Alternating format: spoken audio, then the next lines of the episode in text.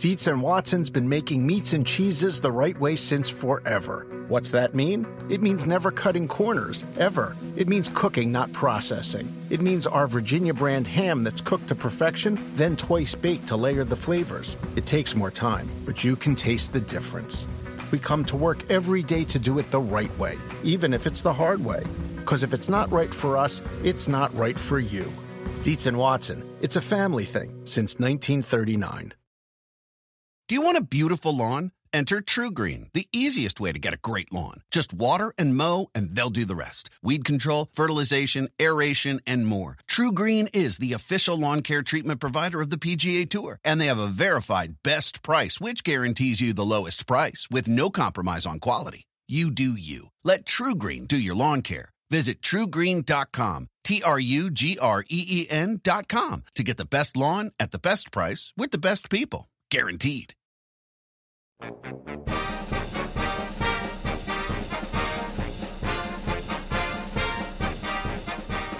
Welcome back into College Golf Talk. Burko and Brentley with you. And we're thrilled that College Golf Talk is brought to you by Velocity Global. Velocity Global seamlessly connects employees and talent, anyone, anywhere, anytime, anyhow. Its global work platform is built on cloud based technology, compliance expertise, and unmatched scale in 185 countries in all 50 of the United States. The world of work is forever changed. Talent can live anywhere, work for anyone, and get the job done. More than a thousand businesses engage top talent in another state or another country without the need to set up a foreign entity or registration and rely on Velocity Global to make it simple and compliant.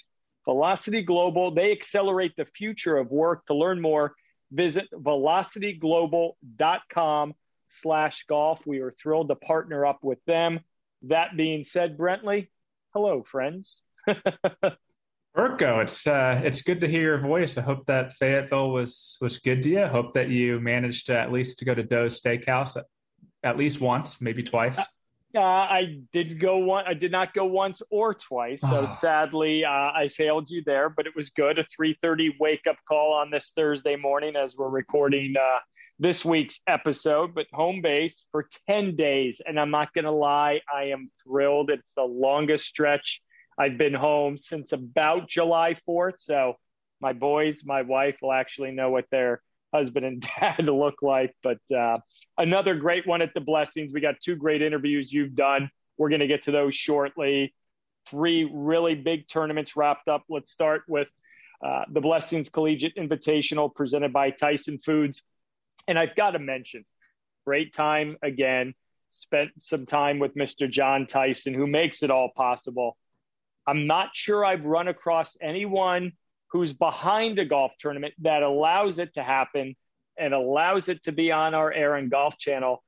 He's committed. He's all in. What can we do better? How can we do this? It's it's it's refreshing that he's his commitment level. I'm not sure i've seen anything like it by one individual uh, in college golf. So i wanted to say that simply for the fact uh, he always opens his doors uh, and it's a lot of fun. And it was a lot of fun if you were an arkansas razorback this past week because they swept it all, and everyone's going to say, oh, they're at home.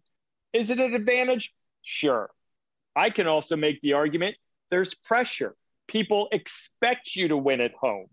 And when uh, they did in convincing fashion for the teams, and Brooke Matthews goes back to back, and Luke Long, if you want to identify one, I think it's remarkable. Fifth year senior back at home at his fourth college, first semester at Arkansas and he wins at the golf club he belongs to.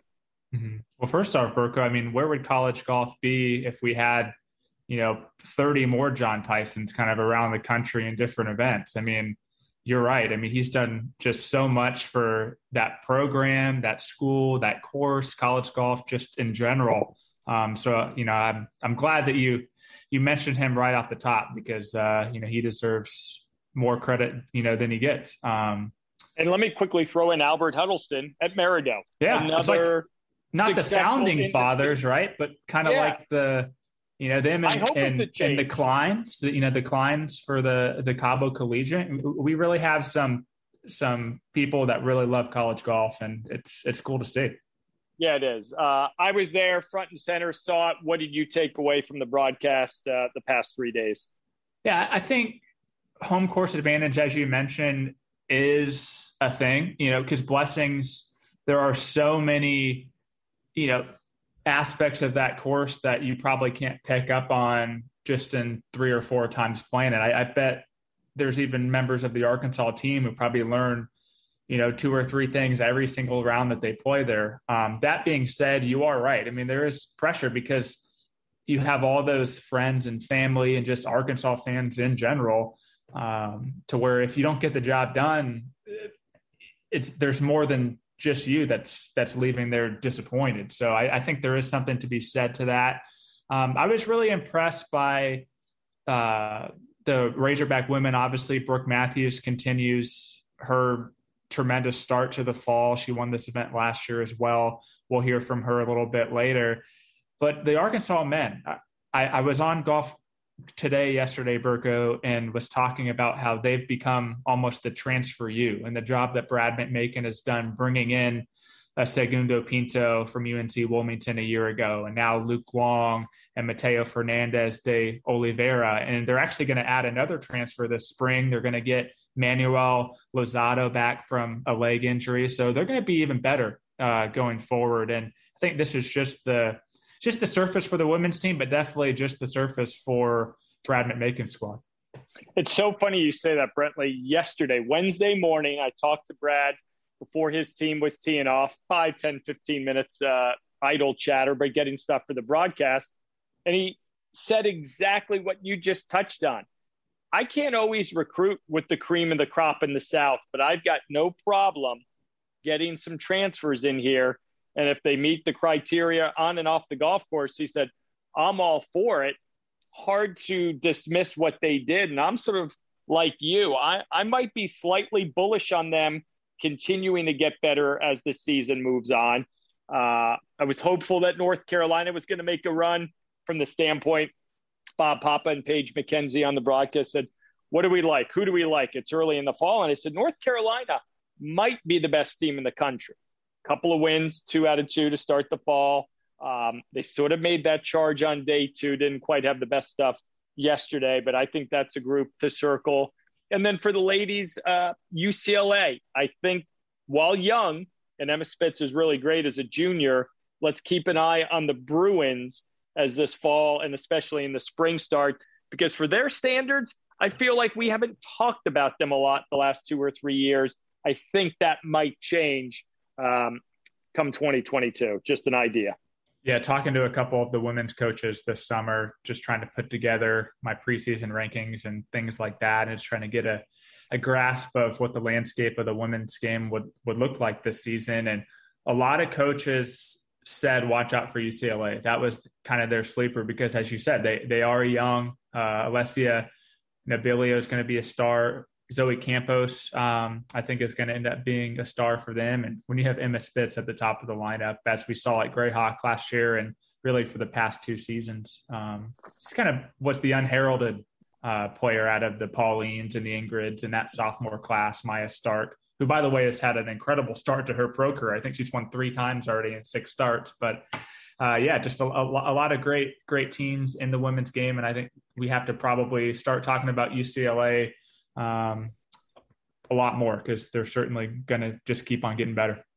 But the cream of the crop for the ladies out west and quite simply in the nation, Stanford Cardinal, Windy City Collegiate Classic outside of Chicago, a really good field. They go two for two. Rose Zhang goes two for two. If they're playing this well when Rachel Heck hasn't had her best stuff, um, watch out and we'll touch on that at the end of the podcast. But uh, exactly what Anne Walker would have scripted to start her fall season. Hmm. Yeah, I kind of said going into this, just looking at their lineup, they're at full strength. But then you can argue that they weren't because, as you said, Rachel Heck, T38, shoots 13 over. Um, but I guess that's the you know that's the benefit, that's the luxury when you're Stanford and you have this lineup is Rachel Heck can play poorly. Uh, Caroline Sturdza is also outside the top 40. Um, there are other uh, heralded freshmen this year. Um, but Rose Zhang on, on a tough golf course really doesn't make too many mistakes. Kind of had a rocky start to her final round and settles in, plays bogey free the last 15 holes, four birdies, and ends up winning another individual title. They're just they're just so good, Burko. I mean that that field when you look at the teams there with South Carolina and Texas, Oregon, Duke, um, USC. I mean Stanford beat USC. I'm trying to do the math quickly by 52 shots. 52 strokes. Looking that's, at the same thing unreal. you are. I mean, watch out, everyone. Watch out. I'm just saying it. And hey, how about a tip of the cap to Virginia and Florida? Uh, 2nd mm-hmm. and third. Um, what Ria Scott's done in Charlottesville the last few years, um, awfully impressive. And maybe the Lady Gators, you know, they're they're hanging around the first two, three fall events. Maybe this is the year they sort of break through and you know jump into that mix of that upper echelon squads. But uh, congrats to the Stanford ladies and well, we're talking Stanford, so we might as well continue to talk Stanford, as there was a pretty good field down there at Colonial. And for a squad, Brentley, that usually has struggles in the fall, um, not this go around for Conrad Ray, the head coach and his team.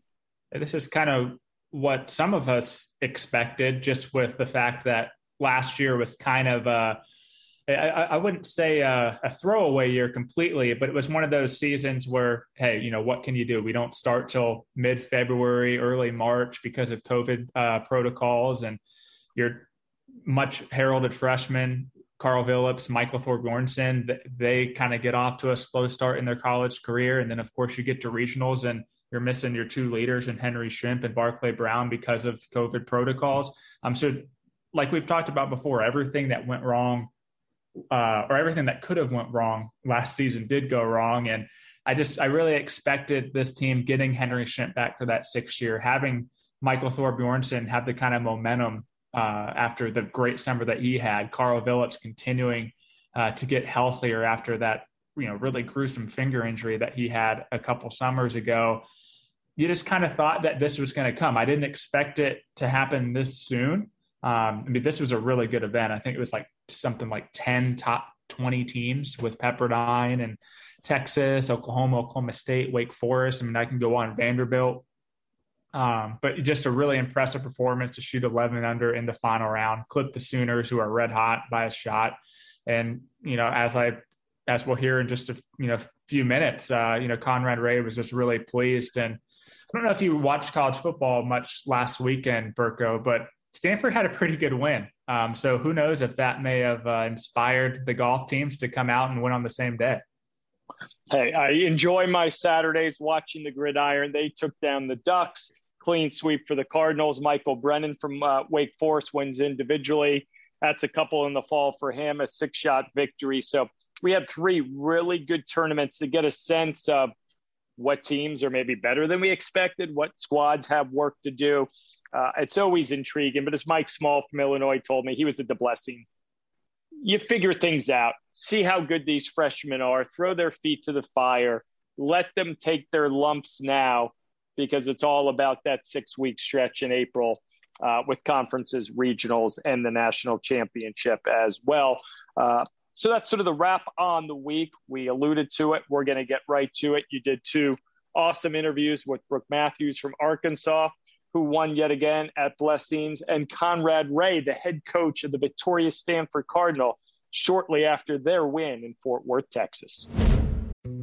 Dietz and Watson's been making meats and cheeses the right way since forever. What's that mean? It means never cutting corners, ever. It means cooking, not processing. It means our Virginia brand ham that's cooked to perfection, then twice baked to layer the flavors. It takes more time, but you can taste the difference.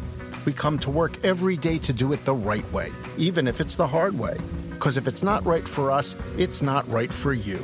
Dietz and Watson, it's a family thing since 1939. All right, I'd like to welcome to the podcast the head coach of Stanford men's golf team, Conrad Ray. The Cardinal coming off a big win at Colonial. Uh, Conrad, thanks for coming on. Uh, how about you bet, how about the Cardinal yesterday?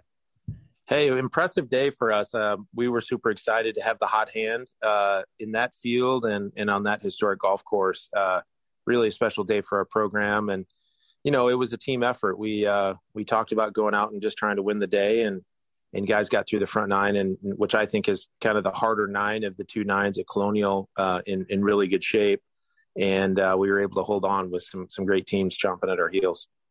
So you mentioned a big day for the program. It was a good day for the women's team as well. How cool is it? Um, you know, because obviously you guys spend a lot of time with Coach Anne Walker and her squad back home, and how how cool is it um, to be able to share the win with you know with the women's team getting it done up in uh, Chicago as well. Well, it was great. I mean, we we uh, look across the aisle at the women's team, and you know they have a monster team. We all know that two for two. Rose Zhang is two for two. Um, I mean, they might run the tables this year. I hope that they do. Obviously, there's some great teams that they'll have to to take on down the stretch here, but um, you know, it, it is neat to see it, and, and I think our kids motivate each other, and and uh, you know, it's just great for Stanford and Stanford Golf to to win uh, amongst some really heavy competition. Um, you know, especially to our kids. Uh, this is the time of year in the quarter. We're kind of in week four, um, where they start, you know, having some papers due and some schoolwork to think about, and um, you know, they have to get on academic, uh, get on the academic train a little bit. So, uh, you know, it's neat to see them come out on top on both sides for sure. Mm-hmm. Before uh, before we get into your team, uh, I want to ask you one question about Rose because obviously she came in to college golf with such great accomplishment when the women's am and uh, had some big showings and some majors as an amateur, um, as a junior player. I, I, I know you may probably not have spent a ton of time around her yet, but just from what you've seen, what impresses you the most about what she's been been able to do so far? Well, I, I just think she's really good. I mean, I, I've had a couple occasions where I've turned up, you know, first one opening the doors and she's out there hitting balls already. So I think she not only has the work ethic that it takes, it looks like, um, but she obviously has the talent and she's been there before. The other thing I, will say is that I, I, think that I give her a lot of credit because um, it looks like she's just having a blast. You know, like to me, pro golf will will hopefully be there for a long time for her. Um, but she knows that at this stage of the game in her life, she wants to have fun and be around her teammates and be a college student. And I mean, why would you ever take that away from someone, right? So I give her credit for. I mean, maybe not listening to everyone and doing what everyone thinks she should do, but yeah. rather doing what she wants to do, and she owns it, which uh, which is great. I mean, you don't have to look very far through some of the social media and the video and the pictures of the women's team and see how much fun she's having. I, I think I've, you know, obviously been tracking on her for a while just because I'm, you know, across the hallway. Um, and she looks like she's having more fun than she ever has. Mm-hmm. Now you have a few studs over on, you know, your side of the aisle as well, notably Michael Thorbjornsen, the sophomore, uh, T or runner up at, at Colonial, second top 10 of the season what what have you noticed in sort of his progression? Because obviously it was kind of a tough start to his college career last spring. But what has he really improved on, and um, what's it like seeing him finally kind of realize that potential um, with which he arrived on campus with? Well, I think he's he's matured a lot. I mean, I I don't think that there's any freshman in the country that's normal that doesn't have some challenges right out of the gate. I think he has grown to be fond of Stanford and his teammates and understands more and more every day what it is to play in a team. I mean, that's the thing that I think gets lost in a lot of these conversations um, really along the way. And that is, you know, if someone's never been on a team before, there's there's things that go with that, right? And and it's not always going to be easy. There's some adjustments you have to get to understand how things work. And and uh, he's across the country, away from home, you know, all of those things. So I think I think we'll just see him continue to get better, and he's he's he's way more mature than he was a year ago, and uh, he's got he's gotten a lot of great experience under his belt, both with summer golf and this fall. Um, I, I think it's powerful too when you know all he says in the team meeting is, "Guys, let's go win." And you know when your best player so far has words that uh, kind of echo what everyone's thinking in the room, it's kind of a, a badge of courage, you know. So I was really proud how every everyone turned up the, the in the final round yesterday and and and put it out there. There's going to be a lot of people talking about Mike and talking about Karl Vilips this season, but kind of a big boost for you guys was getting Henry Shimp back for that extra year. Um, just kind of talk about what he brings to the team and and how important he, uh, he's been during this start. Yeah, I mean, he Henry um, is going to be pretty cool. He's going to graduate with with a master's degree in mechanical science and engineering. uh, he was a standout student and scholar athlete for us the whole way. And, and to see him now do, taking on that and being, we call him dad, you know, affectionately, because he's kind of the senior statesman. And, uh, um, you know, he, his, his stability and his leadership um, is great. And he's steady Eddie and he does his business. And I think every guy on the team has a role like that. You know, I, I uh, look at you know, kind of our emotional leader in Ethan Ing. You know, he probably hasn't played the golf he's wanted yet this fall, but he had a great summer and has been in the lineup and has been, you know, a big part of our team. Uh, as you mentioned, Karl and Mike, you know, Barclay Brown didn't didn't qualify this week, but he's a big part of our team too. You know, um, so all these guys have roles, and to me, it's pretty fun to see that we have the depth that we do, and and if they really get it going, we can have a low one like we did yesterday. Yeah, Henry Shimp, also fellow podcaster, so be sure to check out his podcast as well. Uh, yeah, you better. Uh, yeah, it's you know I get a kick out of it. Um, he's he's off the wall with some of his topics, but he's a thoughtful guy and and likes to break it down a little bit. So yeah, definitely worth a follow. Yeah, I think people undervalue the the fall season sometimes, but kind of looking back to how last spring went and, and how you guys closed the year at regionals with the COVID stuff and falling just short. Um, how how big is it, and and how much can it really pay dividends later this season to come out and and win on a tough golf course like Colonial and beat teams like Oklahoma State and Oklahoma and Pepperdine? Um, just because I mean it's it's only October. Um, I mean, are, are there some benefits to kind of starting hot? Yeah, for sure. I mean, I, I, think that if you look at the teams that have won the national championship over the last five or 10 years, I mean, they've had multiple wins through the season, and uh, winning is more of a habit than it is kind of a, a hope, right? And so yeah.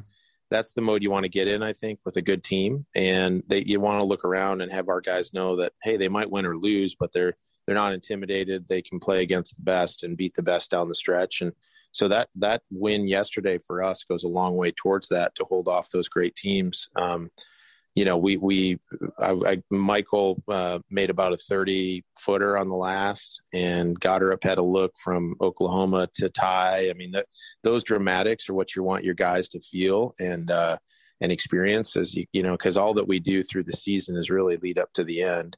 And um, you know, so I, I think it's I think it's good to get in that mode. Um, I also think that uh, you know, to me, it's it's all about like confidence and belief and uh, holding each other accountable um, to to what we want to do. And and we get some early success like that. Uh, I think it, it kind of perks you up and says, "Hey, wait a minute, maybe this is a, a year we can make a run." Mm-hmm. How do you keep this momentum going? Because I, I think coming into the year, um, there were some pretty high expectations. I mean, not to pump up the golfchannel.com preseason rankings, but I did have you guys in the top 10 and uh, you guys are, are making me look good, even though Oklahoma has made me look pretty, pretty poorly uh, already. But what's, uh, what's got to continue for you guys to keep up that top 10 status and, uh, you know, be in the mix in terms of national title contenders uh, coming in? Yeah, I mean, I I um, I think momentum. I think it's more of a mindset to me. I, I wouldn't say that we're going to try and ride a wave from now until June, right? I think that there, I'm I'm expecting fully to have some down weeks and some some challenges, and you just hope that everyone can stay healthy. Um, I, I kind of want our guys to get punched in the nose a little bit more through through the rest of the, but I but I also want there to be this undercurrent of belief in what we have, right? So, um, you know, I, I think it, it is a, it is about winning and and riding momentum, but I I don't I don't really look at the rankings a whole lot. I don't think our guys really look at the rankings a whole lot um, you know, we'll let we'll let guys like you, Brentley, analyze it and try and think about it. Uh, and and partly too, I think it's just like I said, it's just getting out there, playing great golf courses, manage your game. There's clearly work we need to do. I think that was one of the positives that I heard in the van last night, where guys were talking about the week, and I think we won, but I think everyone individually sees areas where they can improve and continue to work hard, right? So, you know, that's the key thing uh, as we progress through the year, and just know that there's a lot of golf left to play and a lot of time, um, but you're just putting those those building bricks together, uh, hopefully for a great run in the spring. Yeah, this season I think is shaping up to be kind of the all timer in in college golf, and I know we say that pretty much every year. But Conrad, thanks for coming on. I think uh, I think you're Stanford Cardinal. We're going to be talking a lot about this year, so look forward to more conversations. And uh, for people who don't know, Conrad hosts a radio show every Monday night on uh, Sirius XM. So tune into that. And uh, Conrad, appreciate it again. Yeah, thanks for having me on, Brentley. Wish you guys well and appreciate all you do for college golf. Dietz and Watson's been making meats and cheeses the right way since forever. What's that mean? It means never cutting corners, ever. It means cooking, not processing. It means our Virginia brand ham that's cooked to perfection, then twice baked to layer the flavors. It takes more time, but you can taste the difference. We come to work every day to do it the right way, even if it's the hard way. Because if it's not right for us, it's not right for you. Dietz and Watson, it's a family thing since 1939. All right, I'm now joined by Brooke Matthews, Arkansas senior, fresh off a big victory, back to back actually at the Blessings. Uh, Brooke, thanks for coming on. And first off, does winning at home ever get old? I mean, you're from Rogers, Arkansas, just up the road. Uh, it's got to be pretty nice to win at a course that you've grown up playing at. Yeah, first of all, thanks for having me winning at home is like it's the best feeling ever. Um, I'm really lucky that we get to have this event these past two years and to walk out with a victory with uh, the individual and the team has just been so amazing. Blessings is it's my home. I've been a member there since I was like 15 or 16, and so put in a lot of rounds there. Maybe figured it out a little bit. Who knows? But yeah, just just so awesome to walk away with the the clean sweep for the Razorbacks. It was really exciting for all of us. Now, I like to tell people and, and, talk about kind of the czars of college golf these days, whether it's the Kleins who run the Cabo uh, event on the men's side um, or Albert Huddleston down at Maridoe. But John Tyson has really meant a lot to this program, to this course, to this tournament now. Um, just talk a little bit about him and how grateful you are for him to be kind of, you know, such a big, uh, you know, big booster, big, uh, big supporter of college golf and Arkansas golf.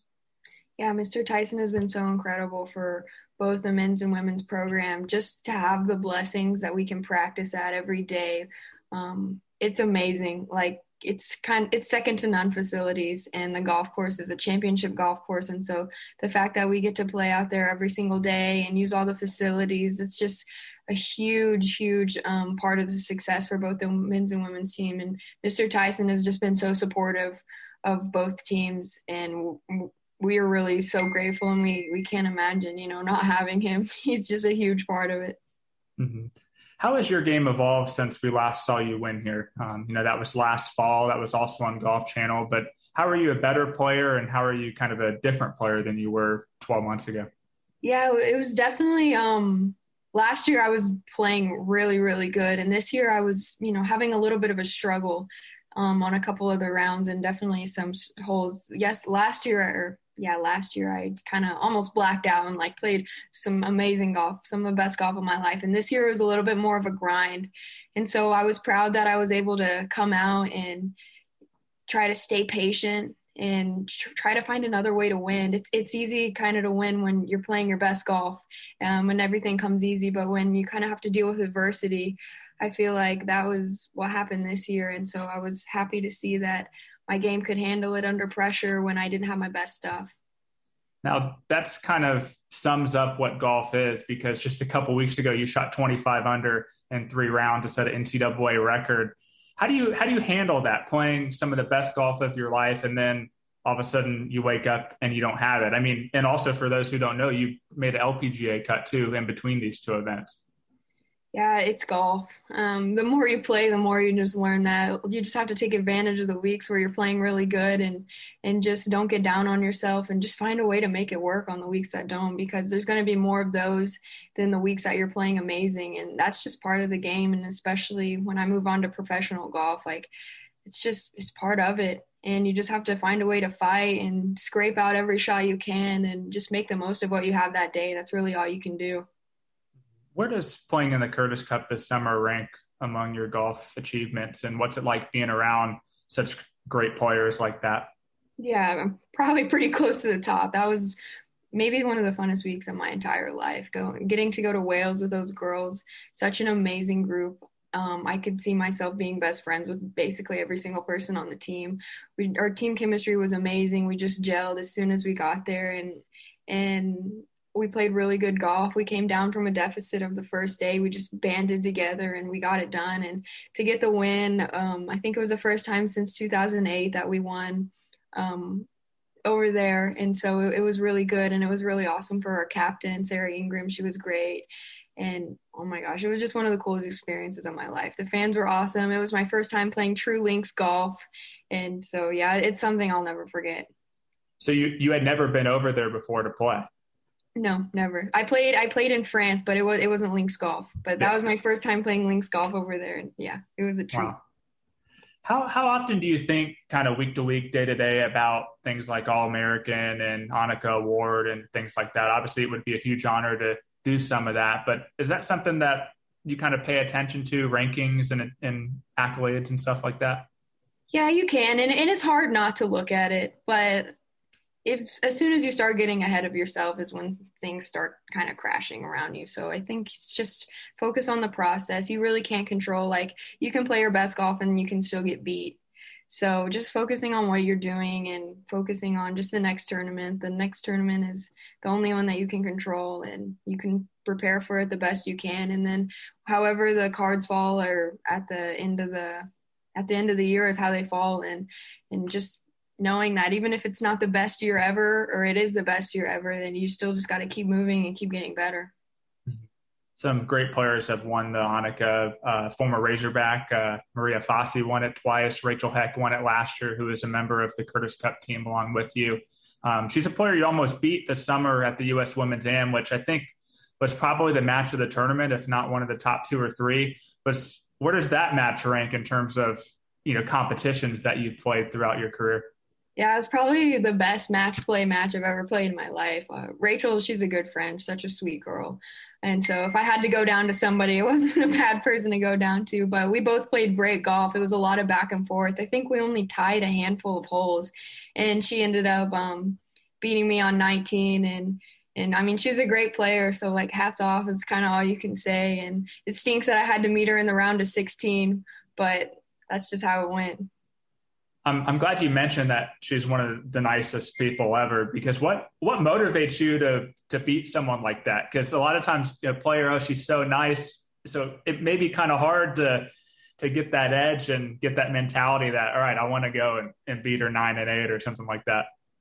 Yeah, it is a little different. Um, because you know when you play your friends it's kind of a little especially a match play stroke plays a little bit different because you can kind of focus but match play you're specifically trying to beat the person that you're playing with. And so yeah, it is a little strange, but you just have to, you know, play your game and and it's business and we both know it's business. It's not personal and you just have to approach it that way. Now, speaking of friends, um, you share a practice facility with a kid on the men's team who probably has, I would guesstimate, maybe about 200 best friends. Um, I'm sure you know who I'm talking about, but I like to call him uh, the mayor, uh, Julian Perico. What's it? What's it like being being around him? Because he's such an affable person uh, personality and um, do you have any funny fun stories about him? Yeah julian he's so awesome. He's he's he is everyone's best friend and that's just because he's such a good guy and and he cares. He's a great friend to me and to so many especially on the men's and women's team. But yeah he's just he just lights up the room as soon as he walks in. And he's a great player too. So to get to practice with him and it improves our golf. And yeah julian he's great at networking. I i lived in northwest arkansas for my entire life and he's lived here for three years and i always tell people he knows more people than i do Oh man, is is there an LPGA player that you really look uh, look up to? I'm I'm sure I could probably take a guess, and and that Stacy Lewis is a big role model. Um, would would that be correct? Yeah, definitely. Growing up, it, it was Stacy Lewis. Um, I'm a just a huge Razorback fan, so all the Razorbacks, I'm I'm always root for and always follow. But yeah, definitely Stacy. Growing up was the one that I looked at. I remember when she won the um, the tournament at Mission Hills and when she jumped in the pond that was like kind of a big moment for me and i was like wow like okay i think i kind of want to do this. So yeah she's been great and i got to spend a little time with her last week at the lpga so it was really cool. And then obviously maria is a good friend of mine and alana and and, and even gabby I, I always root for them week in week out Mm-hmm. How how often does your teammate Corey get confused for being Gabby's sister, being with the same last name, Arkansas from Mexico? I know. I'm sure it happens. You're gonna have to ask her, but yeah. so you you actually redshirted your first season in Fayetteville. What what was the reasoning uh, behind that, and how ultimately did that kind of help set the stage for where you are at now? Yeah, yeah. Um, I couldn't. I wasn't good enough. Honestly, was like the short answer. I couldn't qualify for a tournament. Our um our team was really really good that year. We were number one in the country for I think the whole season, if not most of it. But I kind of just took that year of learning and taking it as an opportunity to learn from the best players in the world, not tried my best not to get down on myself just because it wasn't happening then doesn't mean that it won't happen later and so i, I credit that year for a lot of my success just because I, it was a tough year you know mentally and on on the golf course. But just knowing that i could push through that and kind of see the other side of it was it was big for me and you know my mental strength. And, and i developed a lot as a player on and off the course and learned a lot about myself. Mm-hmm. were you you mentioned being a, a, Razorback fan your entire life. Did, did you look at any other schools, or was it pretty much I, I want to go to Arkansas regardless if if I can play right away or not? Yeah, I kind of did put all my eggs in one basket. Um, Arkansas was definitely my top school, and and I was lucky that it worked out, and that Sean and Mike kind of took a chance on me, and and and it ended up being an amazing deal just because Sean and Mike are so awesome, and to have them in the Arkansas program right in my backyard, like I'm I'm just so grateful for it. Now, some people will probably say that home course advantage at Blessings is obviously a, a nice boost uh, when you're playing, you know, a tournament against some great teams. But mm-hmm. what did this tournament kind of tell you guys about your team and where you guys could stack up against the other greats in, in college golf right now? Yeah, um, a home course advantage at Blessings is, is definitely huge. I'm, I'm not gonna like sit here and deny that, but I mm-hmm. also think it's it's really hard to win at home when everyone expects you to win, um, especially on a golf course like this. You still have to go out and do it, and sometimes when the pressure and expectations on you, it's hard to not get clouded by that a little bit. And so, just the way this team came together and we we played hard as a team. Everyone contributed a lot, and just to go out there and do it for you know our coaches was so awesome with all the fans watching and and it was just really cool. And I, I think that this team is good.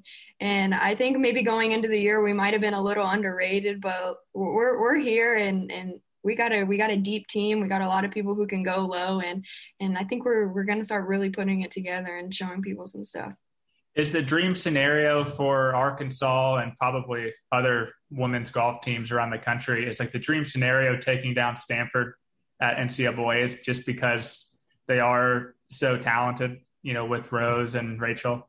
Yeah, they're, I mean, I think definitely on paper they're the best team, but I mean, as we saw last year, the NCAA tournament can, it, it, it's anyone's game once you get into match play. It's a different beast. And so anything can happen. It's just getting there and, and focusing on what you need to do to get there. And then once you're there, if you have your week, then you have your week and, and it's great but yeah, just kind of focusing on yeah. I mean, Stanford probably is one of, if not the best teams. They're they are loaded with talent and and again, nice girls. And so yeah, yeah we want to take them down, but we also like you know root for them. yeah, round two at Grayhawk this May or this coming May is going to be absolutely just amazing with all the competition and. So, well, Brooke, uh, appreciate you coming on, and uh, uh, good luck the rest of the fall and obviously into the spring. And, you know, we'll see if you can put together some more individual titles. I mean, yeah. so far, so good. So far, so good. Thank you so much for having me. This was fun. Well, Burko, uh, you know, two great interviews. I want to thank Conrad and, and Brooke for both coming on the pod. And I want to talk a little bit about what we just heard from Brooke Matthews about Arkansas and kind of where they stack up and how much they and potentially other teams in the women's game have Stanford in their crosshairs, and everyone seems to be chasing the Cardinal. We've talked over and over again about how great they are. At this point, what you've seen so far, and you've covered a lot of college golf over the last couple decades. What are you seeing out of Stanford in terms of how far ahead um, of the rest of the pack uh, they are at the moment? And do you expect, uh, or who are a few teams that you kind of think uh, may be able to give them a run for their money as we get closer to when it counts. Well, I've been high on them and with good reason. I'm not going out on a limb saying that Stanford has the potential, I believe, to put together one of the best college golf seasons we've seen. You think about Duke in the early to mid 2000s, go back to the mid 90s, Arizona State, the ladies never lost a single tournament on their way to winning a national championship. They tied San Jose State in one of them.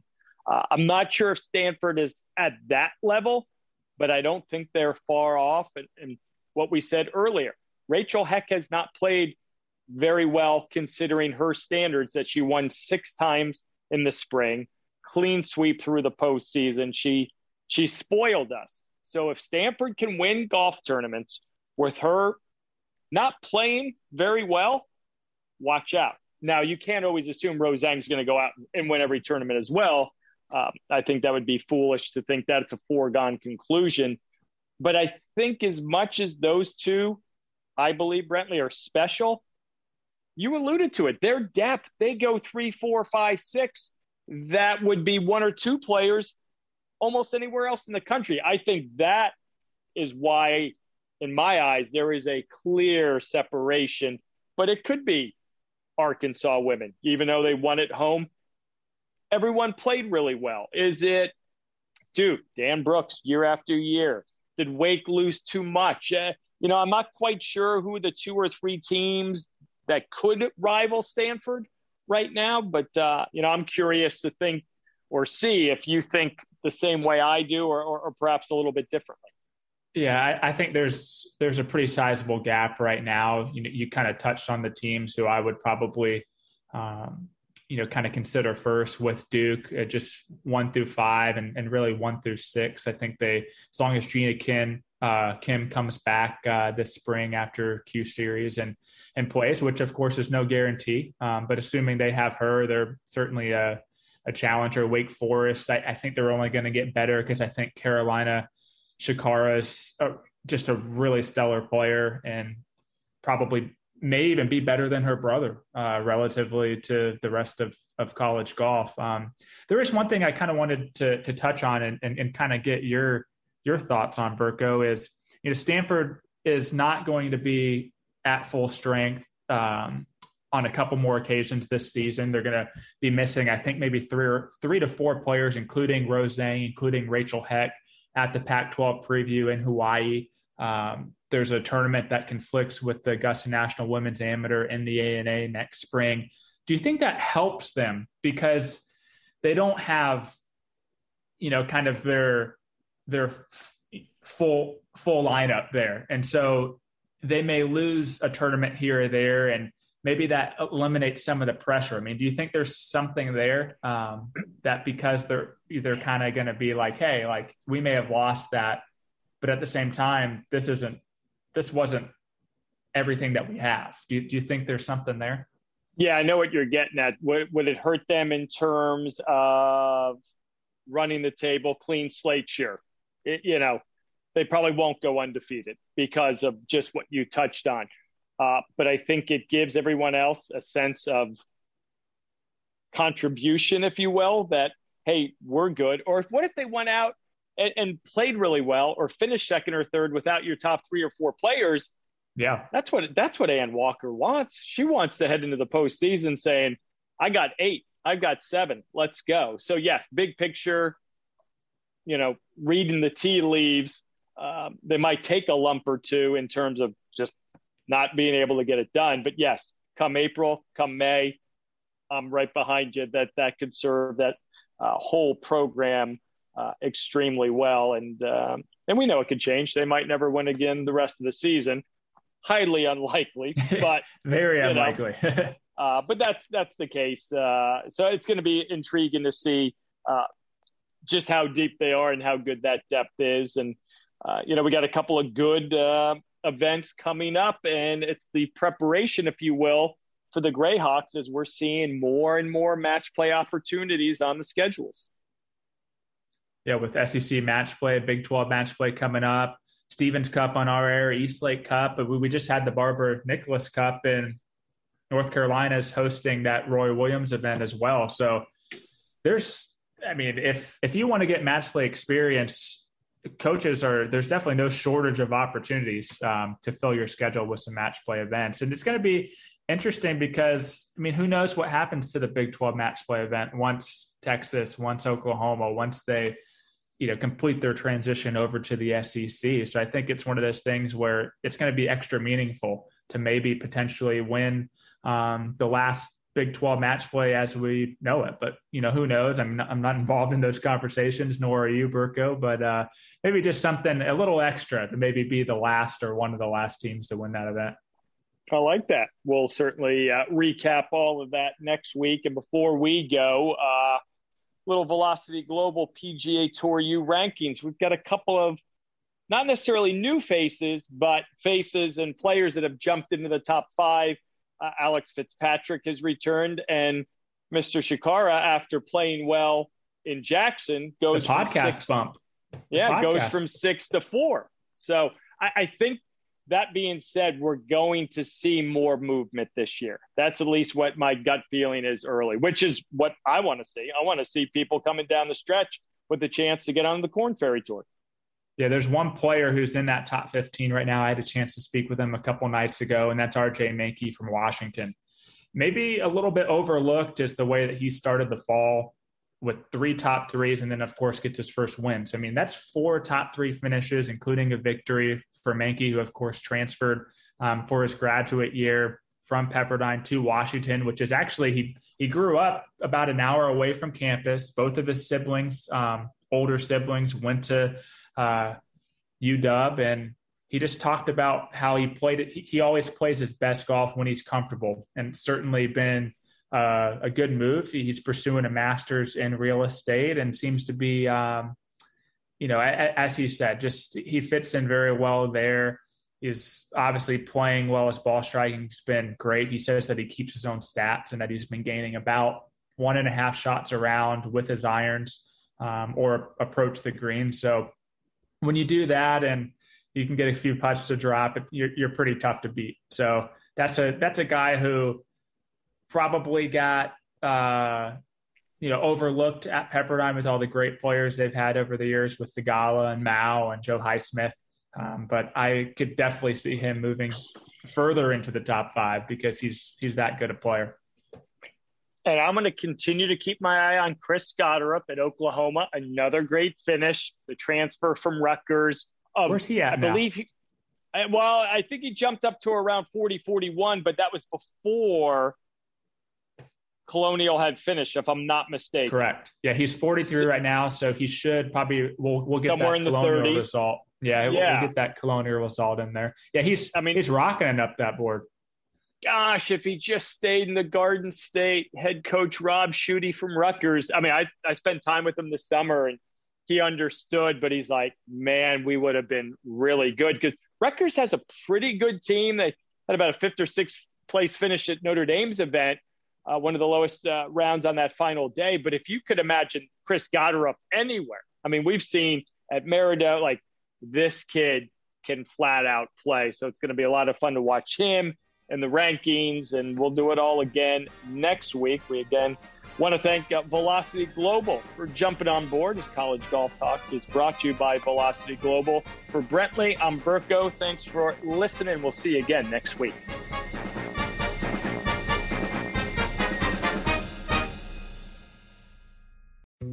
Dietz and Watson's been making meats and cheeses the right way since forever. What's that mean? It means never cutting corners, ever. It means cooking, not processing. It means our Virginia brand ham that's cooked to perfection, then twice baked to layer the flavors. It takes more time, but you can taste the difference. We come to work every day to do it the right way, even if it's the hard way. Because if it's not right for us, it's not right for you. Dietz and Watson, it's a family thing since 1939.